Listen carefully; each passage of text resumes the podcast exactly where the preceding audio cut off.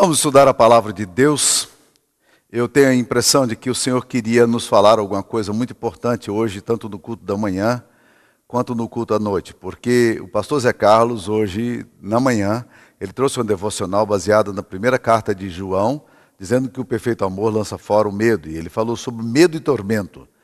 E o que Deus tinha colocado no meu coração para falar essa semana é exatamente sobre a questão do medo. Né? Olha o que o Salmo 56 nos diz. Tem misericórdia de mim, ó Deus, porque o homem procura ferir-me e me oprime pelejando todo dia. Os que me espreitam continuamente querem ferir-me, são muitos que atrevidamente me combatem. Em me vindo o temor, hei de confiar em ti. Em Deus cuja palavra eu exalto, neste Deus ponho a minha confiança e nada temerei. Quem me pode fazer um mortal? Todo dia Tossem as minhas palavras, os seus pensamentos são todos contra mim para, para o mal. Ajuntam-se e escondem-se, espionam os meus passos, como aguardando a hora de me darem cabo da vida. Dá-lhes a retribuição segundo a sua iniquidade, derriba os povos, ó Deus, na tua ira. Contaste os meus passos quando sofri perseguição. Recolheste as minhas lágrimas no teu odre. Não estão elas inscritas no teu livro? No dia em que eu te invocar, baterão em retirada os meus inimigos. Bem sei isso, que Deus é por mim. Um Deus cuja palavra eu louvo. No Senhor, cuja palavra eu louvo. Neste Deus, ponho a minha confiança e nada temerei. Quem me poderá fazer o homem? Os votos que fiz eu os manterei, ó Deus. Render-te-ei ações de graças. Pois da morte me livraste a alma, sim, livraste da queda os meus pés, para que eu ande na presença de Deus, na luz da vida. Esta é a palavra do Senhor. Eu queria enfatizar o versículo 3 do capítulo 56, que diz o seguinte: Em me vindo o temor, que me poderá, é, hei de confiar em ti.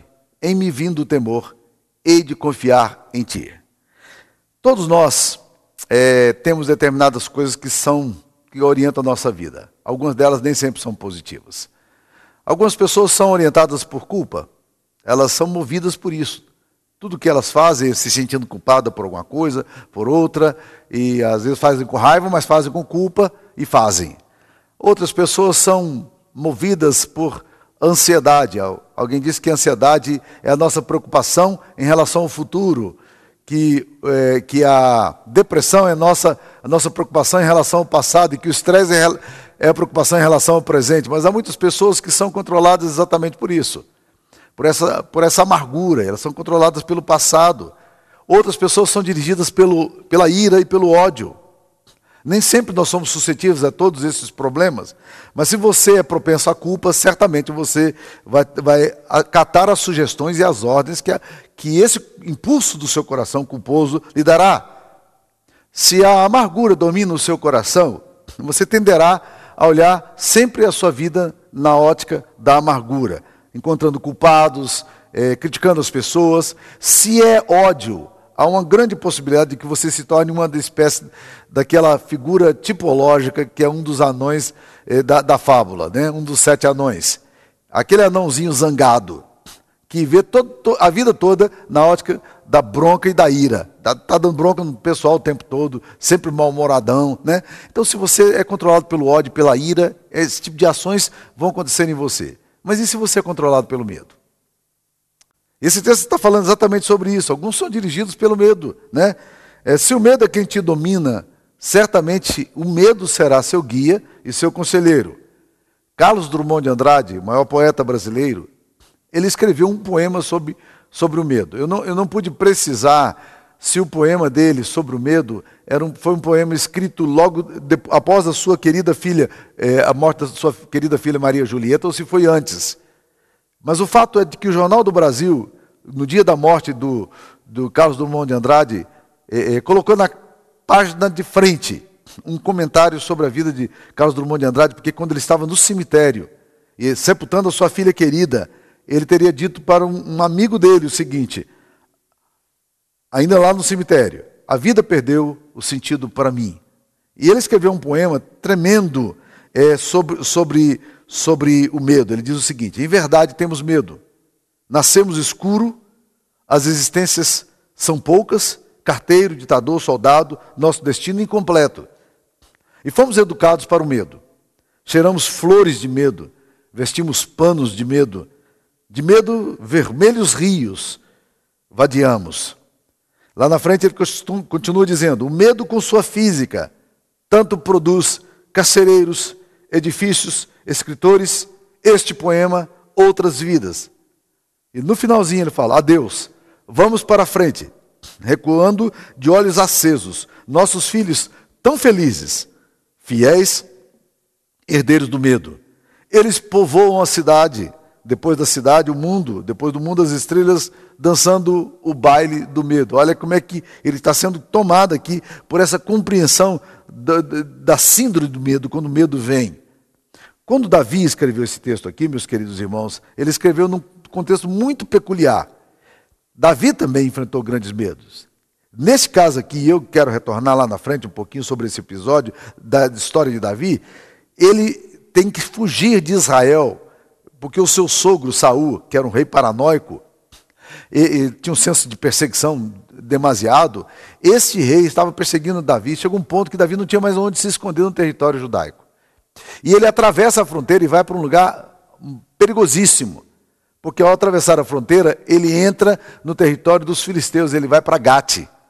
E ao chegar em Gate, as pessoas descobrem que ele é aquele Davi, que as mulheres cantavam. Saul matou mil, mas Davi matou dez mil. Dez mil. E aí o rei de Gate chama na frente dele, e obviamente ele teria uma sentença de morte. Mas o que aconteceu?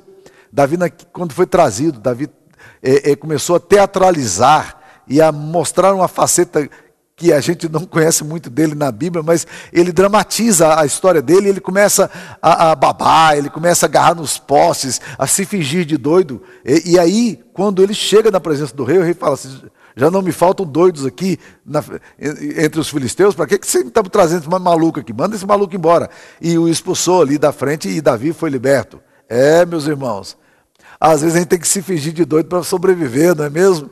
Foi o que Davi fez. Então, Davi escreveu o texto, meus queridos irmãos, nesse, nessa situação dramática. Não é complicado isso aí? Mas Davi teve muitas outras situações de medo. Por exemplo, ele certamente sentiu muito medo quando teve que enfrentar o urso leão. Certamente ele sentiu muito medo quando foi enfrentar o gigante Golias, imbatível, desafiador, arrogante, prepotente. Certamente ele sentiu muito medo também quando seu filho Absalão o expulsou do palácio, da sua casa. Ele teve que sair às pressas, escondido, com alguns fiéis eh, eh, escudeiros, ele não pôde levar mais nada disso aí. Então, meus queridos irmãos, Davi também se sentiu muito ameaçado, certamente, quando ele, numa das excursões de guerra, ao voltar para a sua cidade, Ziclag, ele encontra essa cidade completamente devastada e queimada. Todas as mulheres, todos os filhos tinham sido levados cativos, todos os bens, todos os animais tinham sido levados cativos. E ele sai atrás dessas pessoas, mas antes de sair, há um surto de, de, de uma crise de confiança em Davi, e aqueles homens que eram fiéis a Davi ameaçam matar Davi porque eles dizem, eles acusam Davi de ter sido responsável das suas esposas terem sido levadas. E a Bíblia diz que a situação de Davi, além de perder tudo que ele tinha, ele agora também está perdendo o apoio da sua, dos seus liderados. E a Bíblia diz uma coisa fantástica sobre Davi. Davi, porém, se reanimou no Senhor. Ah, Davi sentiu medo. Por isso que ele está falando, em me vindo o temor, hei de confiar em ti. Salmo 56, versículo 3. Em me vindo o temor. Ele não está dizendo, olha, o temor não vai acontecer, não, não vamos ter medo de nada, né? Não. Quando o temor me vier, eu confiarei em Deus. É isso que ele está dizendo. Ele não está negando que o medo surgirá, que muitas vezes seu coração estará fragilizado. Ele diz: em me vindo o temor, eu vou confiar em Deus. E é isso que esse texto tenta nos mostrar. Eu tenho percebido, meus queridos irmãos, que nós estamos com muito insegurança. E aí, meus queridos, você tem duas linhas de ação em relação a tudo que a gente está enfrentando. Você tem um grupo que é chamado negacionista. O grupo negacionista diz: não, isso não vai acontecer, não, isso aqui é criação, isso aqui é coisa da, da esquerda, isso aqui é, é coisa do, do é, da China, que quer conquistar o mundo, e esse negócio não acontece, é conspiração da OMS, e as teorias conspiratórias surgem aí para justificar de que nós não precisamos ter medo de nada, está tudo certo, as estatísticas não estão dizendo nada, isso é falso, a pandemia é falso, os problemas são irreais, não está existindo. Então são pessoas que negam. Por outro lado, você tem também o outro risco e outro perigo de pessoas que estão apavoradas com isso. É, é interessante, porque a gente está encontrando gente assim. Ontem eu estava conversando com um rapaz que perdeu um amigo dele, 65 anos, com Covid. E era amigo pessoal dele. E esse rapaz está profundamente chocado com isso. Ele está num medo profundo por causa dessa experiência de ter perdido um amigo. E não é para menos, né? Nós nos sentimos fragilizados diante dessas coisas, né? Eu me lembro muito bem de como a gente enfrenta isso aí, essa questão do medo que a gente tem, né? Meu irmão voltou, saiu, saiu para fazer uma viagem e quando ele voltou da fazenda, ele passou por supermercados, passou por vários lugares, e meus pais estavam bem reclusos, meus pais são idosos, têm 84 e 86 anos de idade simultaneamente.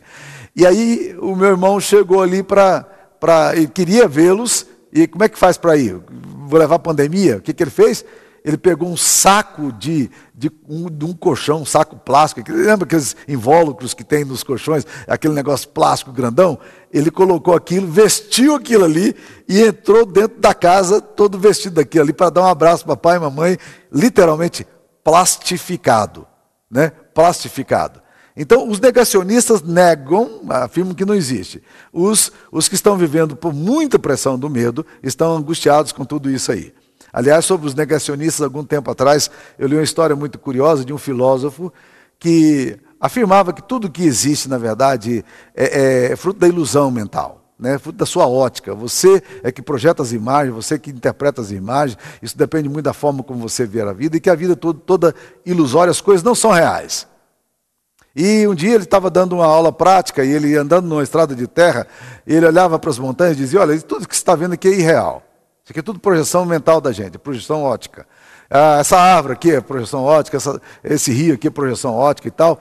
E nessa dessas afirmações filosóficas, né? já viu esses filósofos que gostam aí de, né, de fazer divagações e que não levam a nada? Nessa divagação, enquanto eles estão fazendo isso, eles olham diante deles e tem um boi muito bravo.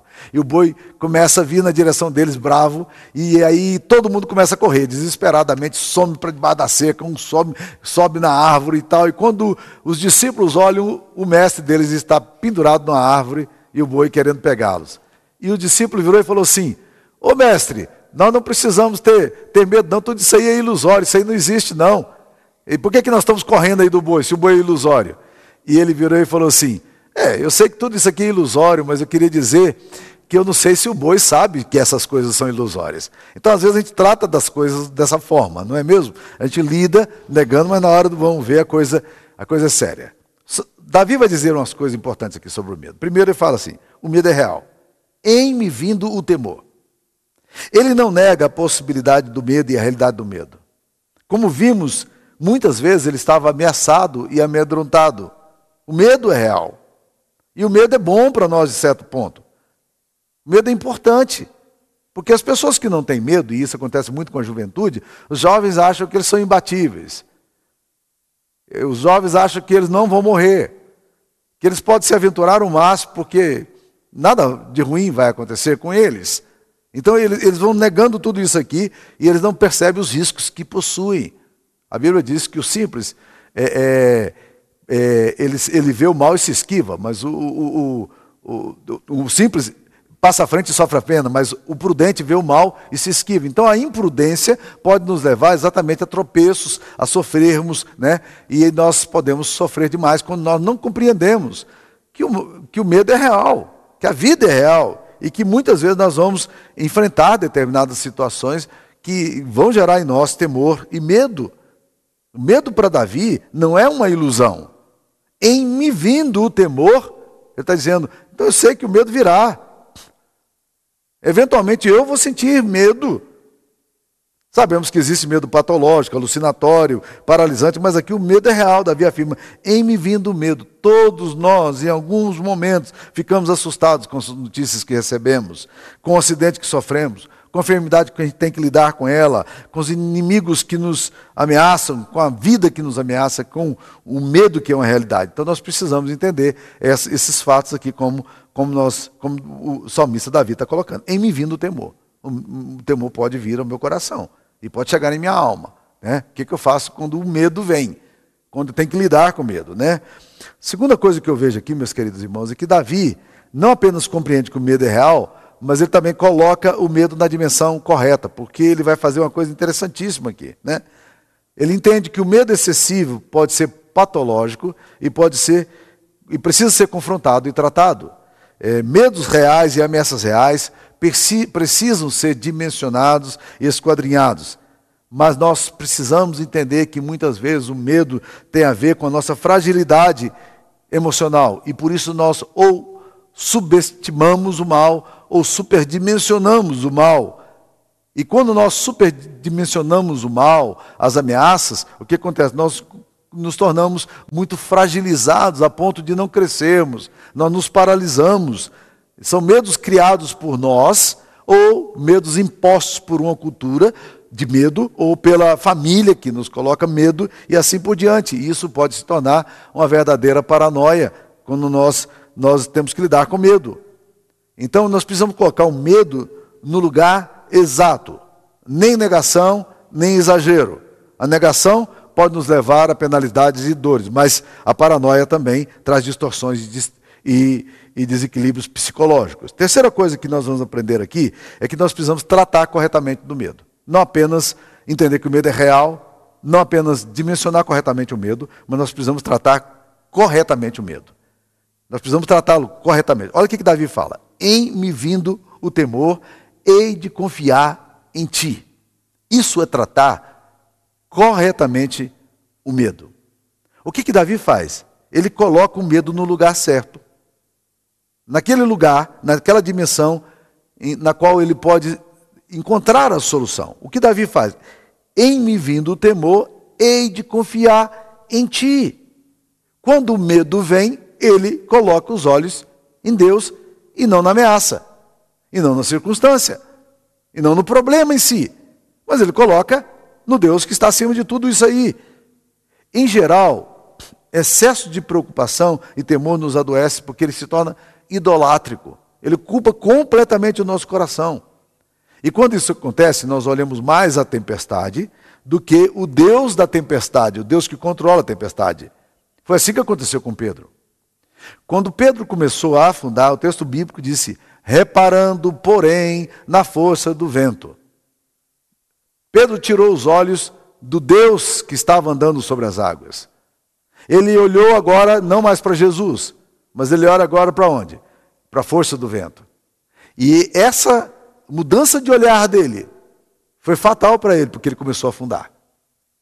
Ele começa a afundar quando ele não trata corretamente o medo, quando ele não dimensiona corretamente o medo. Ele olha para as provações, ele deixou de olhar para o poder de Deus e passou para olhar para a violência das ondas. O medo era real, era. A situação era assustadora, também era. Mas enquanto Pedro olhou para Jesus, ele pôde andar sobre as águas. O seu problema foi parar de colocar o seu olhar no lugar certo. Ele começou a perceber: puxa, quantos problemas, qual é o tamanho dessas ondas. E, e ele se esqueceu de colocar os olhos no Jesus que controlava as ondas e caminhava por elas. As ondas eram enormes e ameaçadoras, mas o Deus que estava por detrás da onda era muito maior, porque ele era o Deus que tinha criado as ondas. O salmista vai usar aqui alguns, algumas razões, e eu, eu, gosto de pensar nessas questões lógicas que às vezes nossa mente precisa ter, para a gente poder lidar com as situações. É, nós encontramos isso quando Jesus expõe, por exemplo, é, no sermão é, da montanha, ele fala sobre ansiedade. Jesus começa a mostrar vários raciocínios lógicos para poder levar os, os seus discípulos a entender que não precisavam andar ansiosos. Aqui, o salmista, inspirado pelo Espírito Santo de Deus, vai nos colocar também alguns raciocínios lógicos, algumas razões para a gente poder não ficar obcecado e dominado pelo medo. Primeiro, ele fala aí no capítulo 56, versículo 4. Em Deus, cuja palavra eu exalto, nesse Deus ponho a minha confiança e nada temerei. Primeira coisa que ele vê. Se Deus está no controle de todas as coisas, por que, que eu deveria ficar ameaçado? Se Deus está no controle de tudo, quem que me poderá fazer um mortal? Ele pergunta no versículo 4: Quem me pode fazer um mortal? O mortal aqui pode ser o inimigo, pode ser a oposição, mas pode ser a circunstância, pode ser a doença, podem ser os problemas conjugais. O que é que esses problemas podem fazer para nós? Se Deus está no controle de todas as coisas, por que, que eu deveria viver amedrontado com isso? O salmista reconhece a realidade das ameaças, mas ele fala: em Deus cuja palavra eu exalto, neste Deus ponho a minha confiança e nada temerei, que me poderá fazer o mortal? Então ele, ele entende que Deus está no controle de todas as coisas. É fantástico entender isso. Se Deus está, se esse Deus a quem nós adoramos está no controle de todo, de tudo, e é nesse Deus que nós colocamos a nossa confiança, nós não precisamos temer. Segunda coisa que ele fala, questão lógica ainda, né? É que Deus trata suas necessidades de forma pessoal. Ele conhecia, ele sabia que Deus o conhecia. E ele vai falar algumas coisas interessantes no versículo 8. Ele fala assim, né? Contastes os meus passos quando sofri perseguições. Deus, na, na visão poética do texto, Deus contava os passos dele. E eu ao pensar nesse texto aqui, obviamente, eu me lembrei de que o meu, meu netinho está em casa, passando a temporada, minha filha está em home office lá em casa, né? E, e ele aprendeu a caminhar nesses dias que ele estava em casa. E é uma aventura. Uma criança, quando está começando a aprender a caminhar, a dar os primeiros passinhos, é uma aventura. Uma amiga da minha filha chegou a mandar uma mensagem para ela e dizer assim: compra o capacete dele agora, porque ele vai bater a cabeça em tudo quanto é lugar. Não dava outra, né? Tropeçava, fragilizava. Mas o texto aqui diz uma coisa interessante, e não dá para contar que passo de netinho, não, viu? Eles ficam ágeis demais. Mas a Bíblia fala aqui que Deus, o salmista diz: Deus contou os meus passos. Deus sabe exatamente quantos passos eu dei. Deus sabe exatamente de tudo que acontece na minha história. Deus está no controle de tudo isso aqui. Deus conta os meus passos. Agora, olha outra expressão que ele usa ainda no capítulo 56, versículo 8. Recolhestes as minhas lágrimas no teu odre, não estão elas escritas no teu livro? Deus tem, na visão poética aqui, um barril. O odre é um barril, um, um vaso, né? E Deus tem esse lugar aí que Ele vai pegando as suas lágrimas, vai colocando lá nesse lugar aí, as suas lágrimas. Nem sempre as pessoas consideram as nossas lágrimas. Nem sempre as nossas lágrimas são valorizadas. E muitas lágrimas também da gente são lágrimas fúteis. Mas a Bíblia diz que Deus recolhe todas as lágrimas nossas. Deus sabe da sua dor. Deus conhece o seu sofrimento. Deus sabe das suas lutas. Deus, Deus recolhe cada, olha que metáfora maravilhosa. Cada lágrima que você tem, Deus recolhe no odre, Deus cuida dela. E há uma outra tradução, a nova versão internacional, diz assim: registra tu mesmo os meus lamentos. Olha que frase fantástica. Deus registra os meus lamentos. Como eu gosto de pensar nessa frase, que Deus recolhe as minhas lágrimas no odre dele. Eugene Peterson vai traduzir esse texto no livro dele, a mensagem, dessa seguinte forma: Tu observas cada movimento meu nas noites de insônia Cada lágrima foi registrada em teu livro, cada dor transcrita em seus registros. Deus foi computando, Deus foi arquivando, Deus, Deus, tá, Deus sabe onde é que você está, o momento que você vive, os medos que você tem, a angústia da sua alma. Deus sabe de tudo isso aí. Então ele está dizendo, bem, se Deus conta todos os meus passos e Deus recolhe nas minhas, as minhas lágrimas no odre dele, Deus faz o registro de tudo isso, por que eu deveria ter medo? Olha outra razão que ele fala. Deus é grande. Ele fala aí: em Deus cuja palavra eu louvo, no Senhor cuja palavra eu louvo, neste Deus ponho a minha confiança e nada temerei. Que me poderá fazer o homem? Salmo 56, versículo 10 e 11 aí, né? Ele diz aí: no Senhor cuja palavra eu louvo, neste Deus ponho a minha confiança. Eu não sei se você gosta de sublinhar a sua Bíblia. Eu gosto de sublinhar.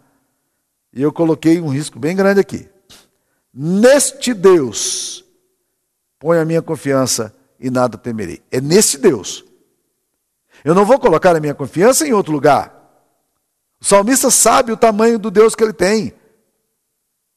Não se trata de um Deus qualquer, nem de um ídolo. A sua confiança não está na, na instabilidade da sua riqueza, nem nas condições favoráveis, nem na vitalidade da sua saúde, nem na sua capacidade intelectual, e muito menos nos outros ídolos e outros deuses. A sua confiança se encontra apenas e tão somente em Deus. Neste Deus, nesse Deus a quem eu exalto, nesse Deus a quem eu levo as minhas orações, nesse Deus a quem eu canto louvores, nesse, nesse Deus cuja palavra eu louvo, é neste Deus que eu ponho a minha confiança, eu não vou temer nada, o que me poderá fazer o homem.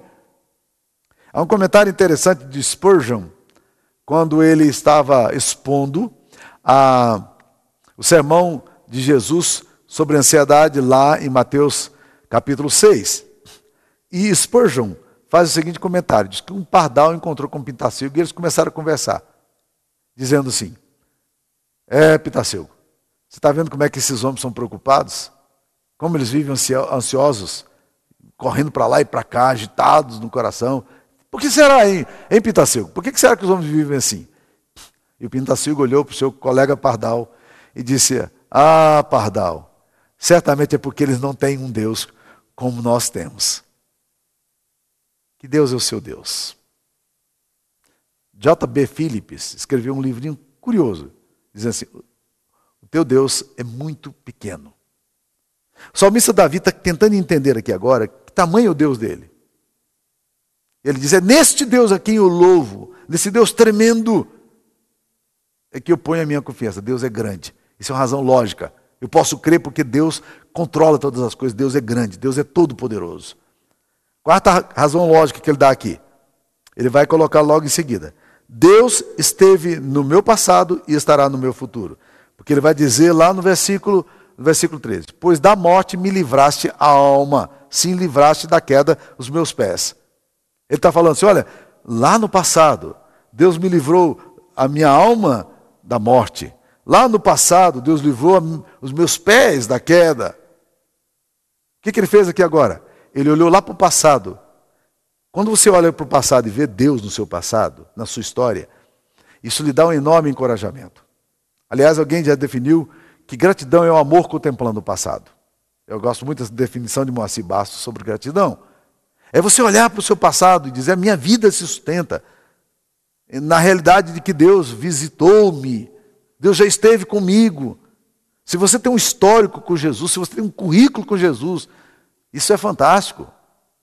A melhor forma de você entender, de você perceber como Deus anda contigo, é olhar no seu passado e ver como Deus se moveu lá atrás, até aqui. Então, Davi, olha aqui e diz: Deus já esteve no meu passado. Ele livrou da morte a, a, minha alma. Ele livrou da queda dos meus pés. Deus já me visitou lá, lá atrás.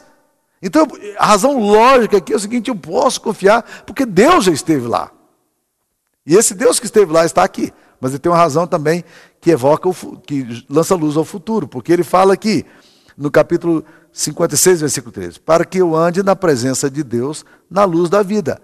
Ele está falando assim: Deus firmou os meus pés para que eu ande na presença dele, na luz da vida. Ele está, na verdade, apontando aqui agora para o futuro. Há uma dupla reflexão aqui.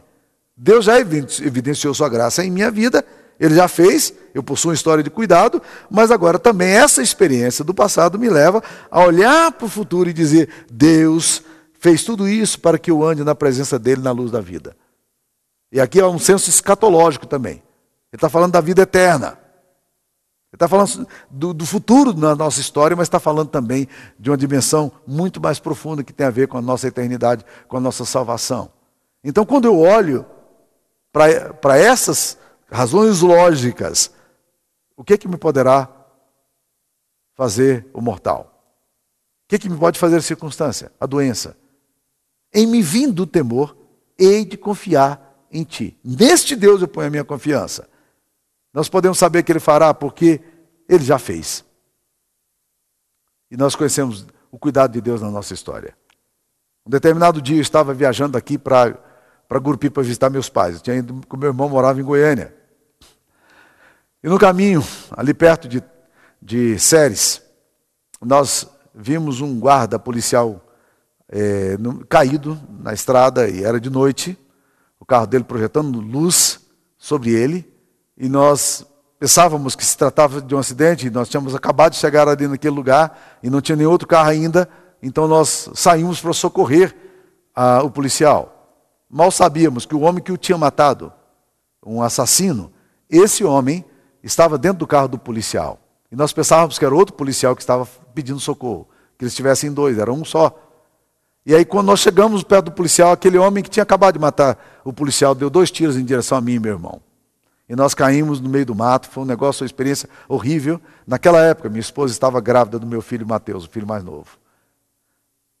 Deus poderia ter permitido que naquele dia eu morresse. Por que, que Deus guardou a minha alma da morte? Por que, que Deus me protegeu? Por que, que Ele livrou meus pés da queda e meu irmão que estava comigo? Porque Deus tinha um projeto na minha vida. Então, meus queridos, Deus esteve no passado, eu posso olhar para lá e dizer: Deus, Deus foi quem cuidou de mim, Deus foi quem cuidou do meu irmão. E aí as palavras do Nani Azevedo ecoam no meu coração. Eu não morrerei enquanto o Senhor não cumprir em mim todos os sonhos que Ele mesmo sonhou para mim. Eu quero viver em santidade e adoração, pois é só dele, somente dele, o meu coração. O Deus que cuidou dos meus passos tem planos para a minha vida, está cumprindo o seu propósito em mim. Então por que, que eu posso ter medo? De mim vindo o temor e de confiar no Senhor, e de confiar em Ti. Vamos colocar isso tudo aqui, meus queridos, na perspectiva do Evangelho. Vamos olhar, lançar um pouco de luz aqui para entender o que Cristo tem a ver com tudo isso aqui, o que o Evangelho tem a ver com tudo isso aí. O Salmo 22 é um salmo messiânico. E ele nos fala dos sofrimentos de Cristo. E as frases que são colocadas ali já começam de forma bem pesada no Salmo 22, 1, quando, quando ele começa: Deus meu, Deus meu, por que me desamparaste? Uma das frases que Jesus Cristo vai declarar lá na cruz. É um salmo verdadeiramente messiânico. Lá no meio do salmo ele fala: Muitos touros me cercam. Olha que figura forte. Muitos touros me cercam, fortes touros de Bazã, cães me cercam. Um assusto de malfeitores me rodeia, transpassaram-me as mãos e os pés. Que situação, versículo 12, versículo 16. O contexto do Messias ali é de muita ameaça e medo, forte oposição. Mas quando nós lemos adiante, nesse salmo messiânico, uma declaração que para mim é fantástica. Quero dizer o seguinte: Pois do Senhor é o reino, é Ele quem governa as nações. Os touros de Bazã, os cães, todas as ameaças chegando à minha solidão que eu tenho que enfrentar. Quando Jesus enfrenta a cruz, ele o faz sabendo que todo sofrimento e ameaças que ele teria que enfrentar estavam na dimensão de Deus. Ele sabe da sua missão. Ele teria que morrer pelos pecadores, como de fato fez, para satisfazer a justiça desse Deus Santo. Ele veio com a missão clara: morrer pelos pecados do mundo inteiro e redimir os eleitos. O medo se escancara diante de Cristo. Há muita solidão, há muito abandono, há muita crítica, muita injustiça, muita ingratidão por todos os lados religiosa, política e até mesmo oposição clara do inferno.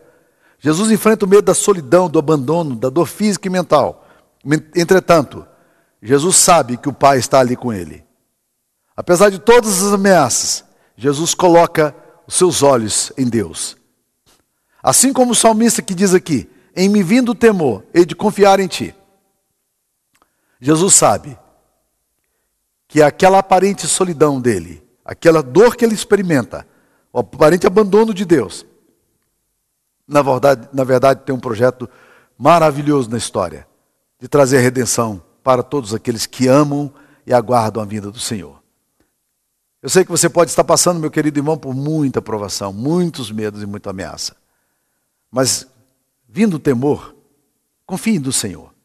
Não coloque seus olhos nos medos, na enfermidade, nos problemas de casa. Não coloque seus olhos na oposição, na pandemia, nem no vírus. Coloque seus olhos no Deus que pode controlar a sua história e te abençoar. Que Deus assim faça com a tua vida. Eu quero orar por você. Ó oh, Pai querido, Deus amado, enche o nosso coração com a tua graça, Senhor Jesus, para a gente poder andar nesses dias maus em confiança. Não deixe que a gente se perca, ó Deus, olhando a, a fúria da tempestade, nem com a força da, e a violência dos ventos, nem com os, o medo, Pai, do nosso próprio coração idolátrico. Tem compaixão de nós, ó Pai. Visita-nos com tua graça. E que o Deus da paz, o Deus Pai, Filho e Espírito Santo, te abençoe, meu irmão. Que Deus possa cobrir a tua vida com a graça maravilhosa dele e te encher de paz hoje e sempre. Amém.